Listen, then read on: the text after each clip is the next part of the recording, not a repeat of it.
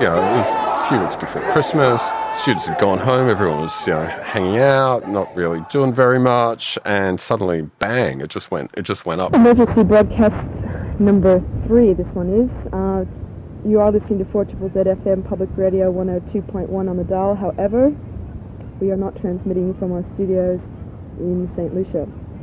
Only because there's people that are stopping us from doing so. Yes, so, but we've been sneaky this morning because they've been very sneaky this morning.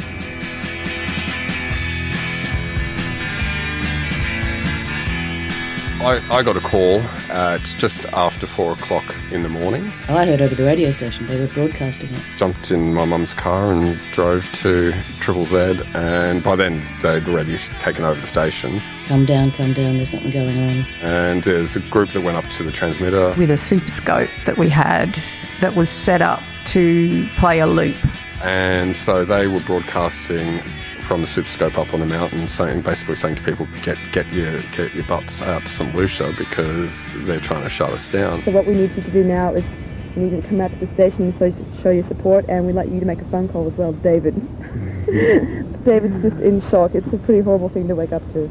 4.30 in the morning, you're waking up to this. It's incredible. It's actually happened. What's, what we've been under threat for the last, you know, uh, six months or so has actually happened the student union have um, are literally trying to take over the station. People just came from everywhere. People tra- people were travelling from you know different parts of southeast Queensland to be there. It was awesome. Like suddenly there's huge crowds. The security guards, the security guards have hit have hit a number of people. Angry scenes at Queensland University today after the students' union closed down radio station 4 Triple Z.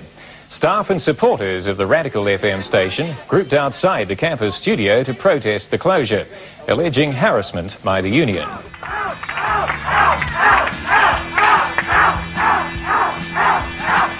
And we are just so busy trying to survive the eviction. We had no money. We were, we were, bleeding people. We were, you know, we were struggling just to keep our heads above water. And, and suddenly we saw this steamroller coming towards us.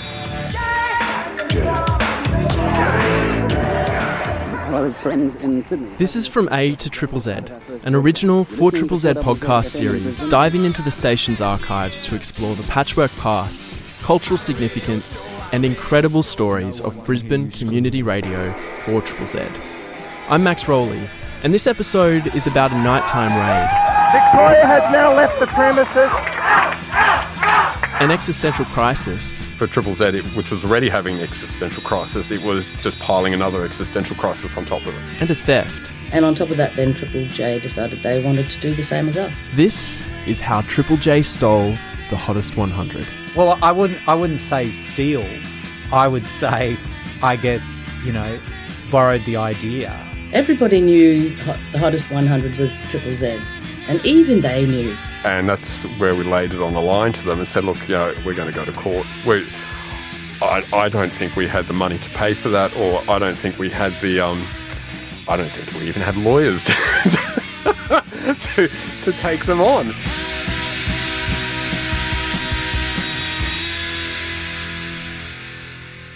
The story begins in 1980.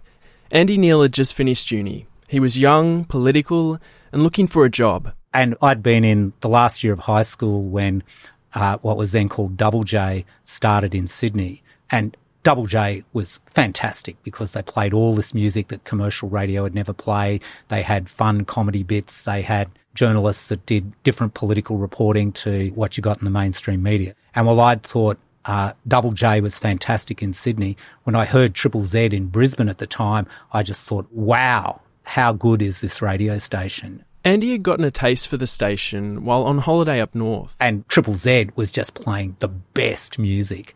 And the politics on air was absolutely fantastic. Which was important. At the time, Queensland was under the grip of the conservative Bjelke Petersen government. And particularly when you had Joh Bjelke Petersen here with this pressure cooker of oppression over everybody, Triple Z was communications central for the resistance. Righto, you kids. I heard you swearing. I'm putting you away. And it didn't take long for Andy to get immersed in Queensland culture. Well, police culture. You know, heard about a Right to March street march that was on via Triple Z. uh, got myself arrested at, uh, walking out of King George Square across Adelaide Street up Albert Street with my mate who I, you know, got got immersed in um, Queensland.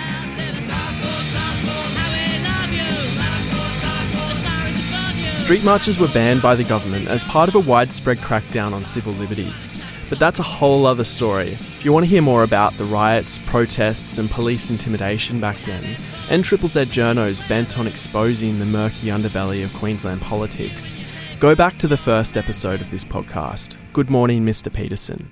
Anyway, back to Andy. Yeah, so I, I was in love with Triple Z, and so when I actually saw a job advertised there, it was like, wow. And, you know, caught the overnight train up from Sydney to do the interview with about a dozen people sitting around grilling me for over two hours on every aspect of music and politics, and then uh, had to do a graveyard shift to prove I could do it, and um, went back to Sydney and got rung up a week later to say I, I got the job, and it you know, it was an, an amazing time. And probably as far as creative freedom goes, was probably still the best job I ever had. That was the most fun with the most creative freedom and the most personal control over what I did. And that's a pretty big statement for a guy who went on to shape the course of radio in this country.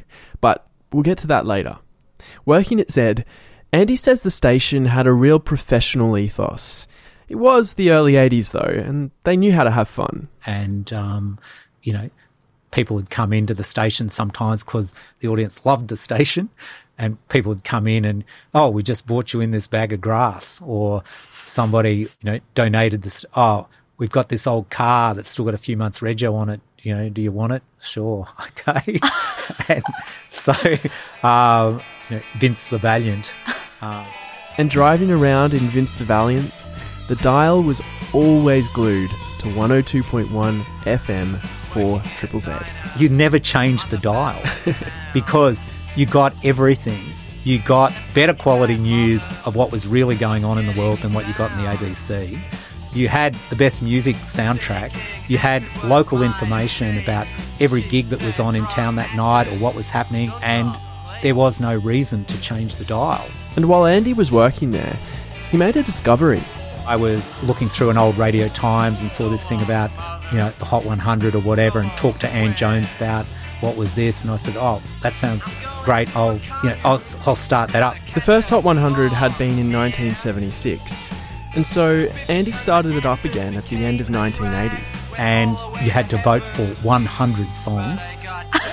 you, you voted for 100 songs um, and you'd write them out and send them in. Whoever's 100 songs had the most 100 songs, the same as what was in the 100, would win a prize. And yeah, so it was a it was a big event. It was certainly, and that was a lot to basically have me go through and manually write down names of songs. It was popular, and so Andy did another. But after two years and two Hot 100s, Andy's contract was up, and it was time for a change. He went back to Sydney and got a job with what was now called Triple J, back then a Sydney only station. It felt like a step sideways, I'd say, rather than a step up, because uh, you got paid better. Like, even though we were reasonably paid at Triple Z, as I said at the time, it was you know, higher rate of pay and much more resources. A few others had already made the same move prior to Andy, and Triple Z had a good rep down south you know, you did have John Woods and Stuart Matchett in the studio down there, and people from Triple Z did have, you know, a real edge because it had been honed and sharpened against Joh Bjelke Petersen. As a young man, Lawrie Zion remembers hearing Stuart Matchett on Triple J as he was driving up from Melbourne. Once I got past Goulburn, I put on the call sign for the station and and really hoped that the crackle would turn into something I could really tune into. And it was one of those drives, I think, that I remember listening to a program and someone rang up and made some kind of homophobic joke. And I just remember that the announcer, who I think was the late and great Stuart Matchett, just cutting them off and saying, "Oh, we don't, we don't actually think that sort of humor's funny." And you know, in the era we live in now, it might be hard to really give a sense of just what a revolutionary re- rejoinder that sounded like then that someone was being pulled up for doing something that was in really poor taste, but that the station itself had the confidence and the announcers had the ability to still be doing, you know, really fun radio, but to actually be able to say, well, I'm sorry, but this is unacceptable. Fast forward a few years, and Lawrie had gotten a three month traineeship at Triple J. It was 1988, and the ABC had decided they were going to restructure the station. You know, at the time, Triple J uh, had been in about a five year audience decline, and they decided that every job in the station had to be re advertised and refill it and restructured. And I basically wrote in a, a job application that, you know, the opening paragraph was something like, let's face it, unless you do something radical, you're going to close Triple J down in 18 months. Andy's argument basically came down to this. You know, it wasn't hitting, wasn't getting that younger audience. It wasn't getting the audience out in the suburbs. The youngest person in the station was 25 and they were the station receptionist. Musically, you know, the programming wasn't as diverse as it could have been. And my analogy was commercial radio was just like a sponge cake. You know, Triple J should have been like a really rich fruit cake full of all these different little bits of nuts and different bits of dried fruit and goodies and, you know, a bit of rum mixed in there and, or whatever. but at the time, Triple J was like, the fruitcake was all clumpy and stuff was clumped together, whereas we wanted to have a much more, here's a much more diverse, you know, mixed in fruitcake. And so that was the kind of programming policy analogy I think I used at the time. The vision fruitcake. yeah. And Andy got the job. Meanwhile, back at Zed, there'd been a real exodus towards the end of the 80s. Triple Z was financially pretty screwed when I got there. Like the the heyday, it was living off its good rep. Stefan Armbruster started volunteering at Zed in 87.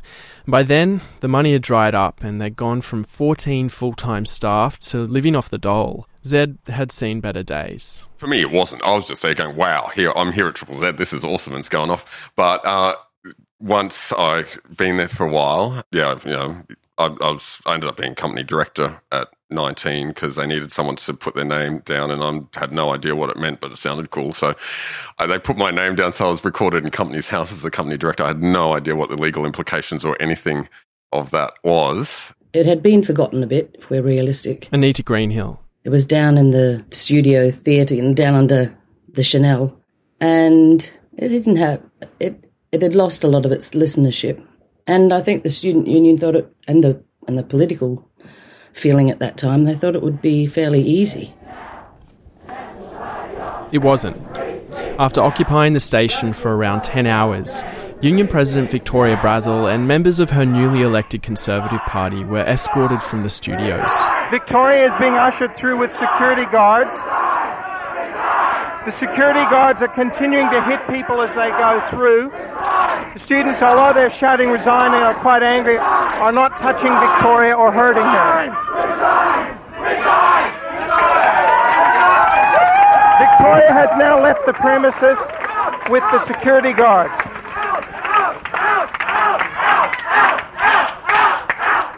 But they weren't giving up that easy. Despite a day of peace talks, a question mark still hangs over the future of Queensland University radio station 4ZZZ. Yesterday there was a reprieve after the Students' Union tried to shut down the station, but there could be another move to close it next week.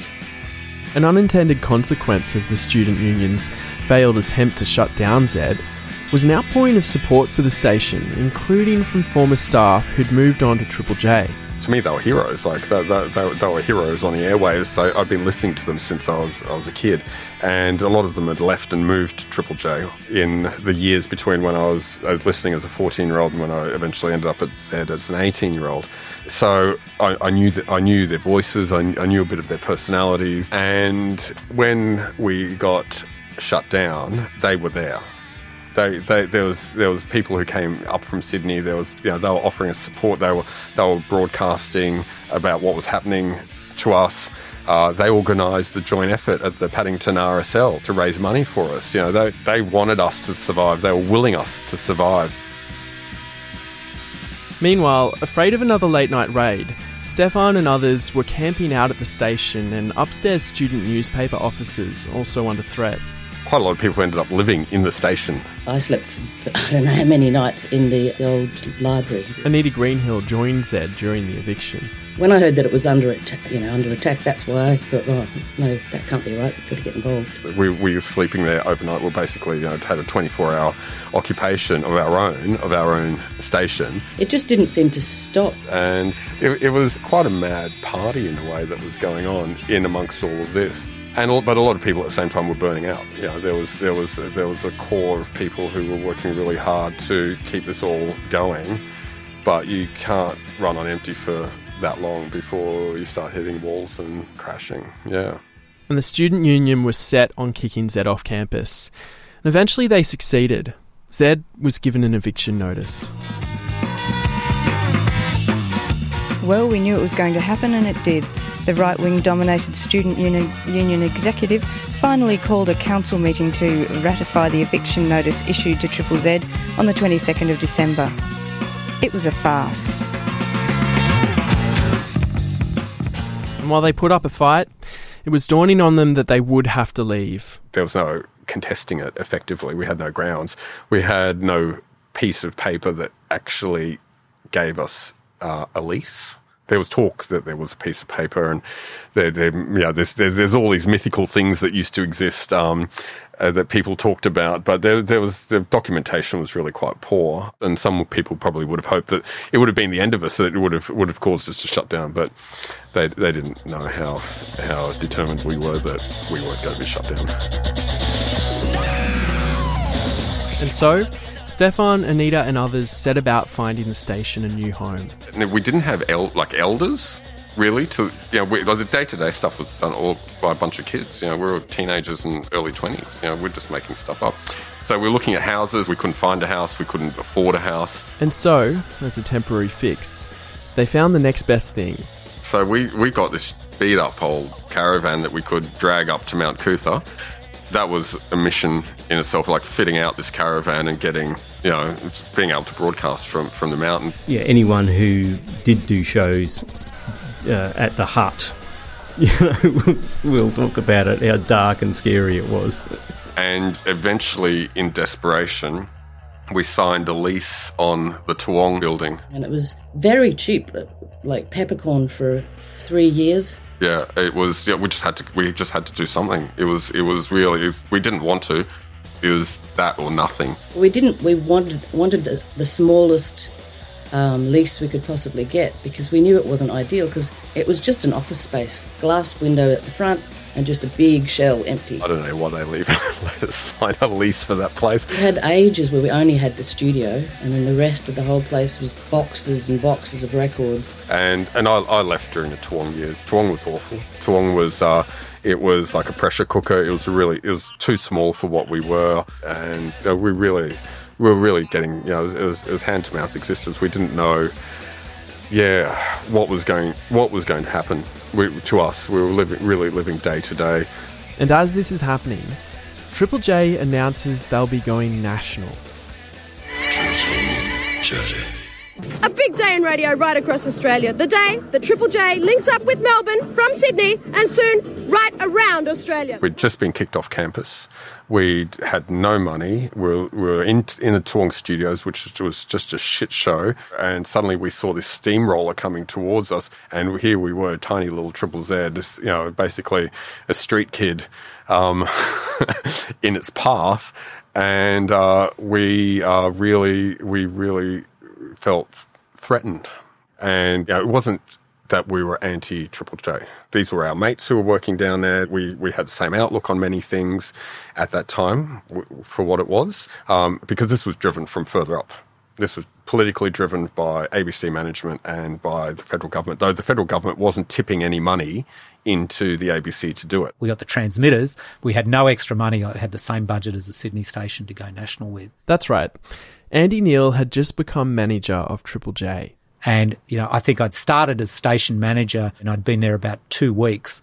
And one of the people that was there was a trainee who was from Melbourne called Lawrie Zion and came to me and said, Oh, Andy, you know, come I have a meeting with you? Oh, yeah, come on. What do you want to talk about? I, I kind of wrote down a few bullet points on a piece of paper. He goes, Oh, I think um, we should maybe try doing a, a, top 100 like the Billboard 100. Where we polled listeners about what their favourite songs were. And I said something like, Funny you should mention that, Lawrie. For Lawrie, the idea had come from two magazine articles. The first was Rolling Stone, a critic's poll of the 100 greatest songs of the last 25 years.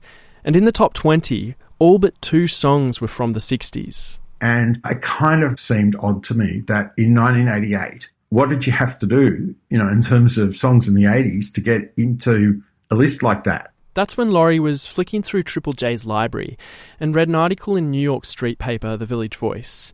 It was by a journalist called Barry Walters. And he really made the argument that personal whim was everything. It's what you like that matters. And that's the point of popular music, not what critics tell you is the best. And that's kind of how I've thought about music in my life as well. And it really resonated with me. And all this made Lawrie curious. Had the station had a listener poll before? And I asked, and the answer was no. And I got the sense that there was an element within the station that was concerned about what a listener poll might reveal. And the big fear was that it would turn up with a number one, like Stairway to Heaven or something like that, that wasn't necessarily you know, what the station felt represented what they were doing. But Lawrie took the idea to Andy anyway. And promoting it, make it really clear that what we want is people to be, you know, what we call now maybe guilty pleasures, to really just own up to what they like. And he just kind of said, Yeah, I love it. Because, you know, it had been really successful in Brisbane. And I said, you know, we should call it the Hot 100, not the Top 100, because the Hot 100 sounds a lot better than Top 100 and you know you can run it. and so, I guess then it became a question of, okay, what's the logistics and how will we do it? And um, I do remember at one point Andy suggesting I use an exercise book, and Lawrie then with people in the kind of computer side of the R&D came up with some program for helping you know calculate the the results instead of doing it by hand like I had. At the time, I think the station had either one or two computers, and there were 30 or 40 people working there. But even with a computer, they didn't have a program to count the votes. So there was a guy in IT who we got in touch with at the ABC called Bert, and we basically had to go to him and say, Can you design us a program that can actually tabulate votes that are coming in? While Lawrie had only intended for Triple J's Hot 100 to be a one off, like Zed's, it was a real success. And so they did another the next year as Triple J was rolling out nationally. They weren't actually on air in Brisbane at that time yet. They'd gone national in other places in Australia, but not in Brisbane. But um, like they obviously promoting it on air, and we'd heard about it, and yeah, we weren't impressed. The Hot 100 was still going up in Brisbane, and it had been all but one year since 1980 when Andy Neal started it up again. We were it in Brisbane at the time you know, there was nothing else to listen to in terms of alternative music. So everyone who listened to Zed knew the Hot 100 was coming up. Everyone was, you know, mailing their Hot 100 in, and you know, you didn't have anywhere else where you could hear this music. So you know, everyone was interested to see what everyone else liked and what you know what the consensus number one was. And so, when they heard about Triple J's Hot 100, they were pissed off. They, they posed all these other threats to us, and then on top of everything else, it was like, well, and now they're doing a Hot 100, but that's ours. That was funny actually because everybody knew the hottest 100 was Triple Z's, and even they knew. Some of the Triple Z people who were in Sydney, you know, they're saying, well, you know, we, we created the Hot 100 and we're just doing it in a, on a different station. But it was like, well, no, you're, you're doing it on a station that's also going to then be competing with us here.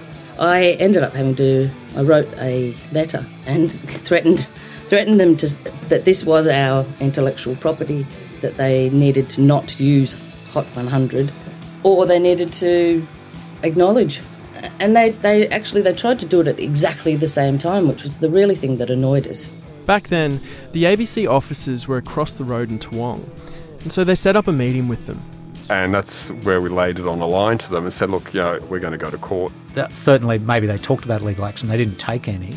We couldn't get them to back down. They knew they were bigger. But we had a little good, a good fight for a while. We were we were fighting for what was ours, and uh, yeah, that's what that's what we threatened to do. And I don't know um, what they decided, but um, they decided to slightly change the name and put a est on the end of it, and um, yeah, we won.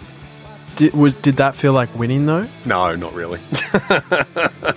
no, but um, you know, it was. What else could we do?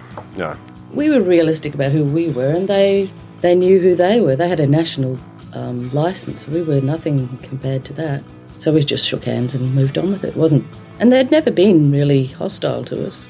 Okay, the most hostile thing was using the hottest 100, but you can see it's a good idea. You can see why they'd want to do it. I mean, One of the episodes we actually were thinking of calling "How Triple J Stole the Hottest 100." Sure.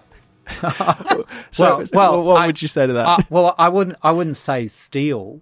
I would say, I guess you know, borrowed the idea. And when at that stage, when we did start it, we hadn't got permission to go national, and Triple J was in a different city. And again, it was something I was going to do, get round to doing anyway. Um, and but Lawrie came up and said, "Hey, what about we do this top 100?" And as I said, "Oh well, funny about that, Lawrie." Um, I mean, I'd never been to Brisbane and I'd never heard the station. So that was, you know, so so really, I wasn't, you know, at that time, I wasn't aware of any kind of controversy. And if I had been aware, I would have acknowledged that. And it was a fantastic idea. And I think it did start at Triple Z and it's gone on to become a major Australian cultural institution. Though it did take a while to smooth out the edges. Triple J's first three countdowns were all time polls, so you could pick any song from any year. And for the first two years, four of the top five songs were the same, albeit in a slightly different order. Also, it seems, with countdowns come controversies, at least in Zed's case. there was always bullshit about, um, oh yeah, that that was rigged. No, that band shouldn't have been in there at all. That's that. What you, what are you going to do? You know, how how are you going to weed out who's basically you know stacking the system and, and who's not? So you know, I was I was in a really bad band, and we tried to get into the Hot 100 one year, and we just missed out by two places. But you know, we just didn't have enough friends to. To, to get us in, Oh, so so so uh, people who like you know I was working at the time and my band didn't make it on air so in the Hot 100 so people who say it was rigged well unless those people who are theoretically rigging it um, hated my band which is probably true as well And the other controversy, Triple J going national, well, that came and went. Triple J had changed radically by the time it got to Brisbane like it was no longer the the Jays that people had known even the Sydney audience And I guess what I was saying was you really got to play to your strengths, which is being Brisbane. And as long as Triple Z played to its strengths, you know, it would still be fine. But really, when it came down to it, they just didn't have the money to really realise their dream of having a national network. So at the end, what people were getting really was Sydney radio broadcast around Australia. But away from the big cities, which did have Triple Z and Triple R and, you know, did have public radio, we probably had an even greater impact in a lot of smaller places. And one moment that really sticks out to me when I was hosting a morning show for a period was I think someone called up and you could tell by the way they were speaking that they were a little bit nervous and they were from a city which didn't have public radio and they had never had programs that they could ring in and talk about things that were re- relevant to them as young Australians. I think what we we had to focus on was keeping broadcasting, keeping everything on track, and finding somewhere new to live. And you know, the, being chucked off campus was one of the best things that could have happened.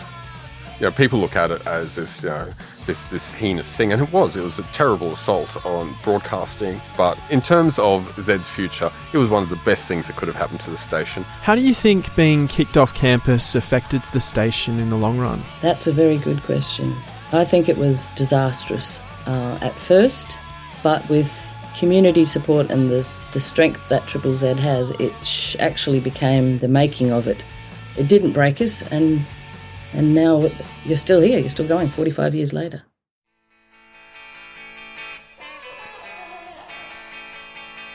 This podcast was produced across the lands of the Turrbal, Jagera, Yuggera, and Yugambeh people, and we acknowledge that sovereignty over these lands was never ceded. This episode was produced by me, Max Rowley. I'm a volunteer at 4ZZZ and I host the show Brisbane Line. You can listen online at 4ZZZ.org.au. Executive producers are Grace Pashley and myself. Theme production by Lucy McAfee. Thanks to Stefan, Anita, Andy, Lawrie, and also Donna Baines, Gary Williams, and Anne Jones.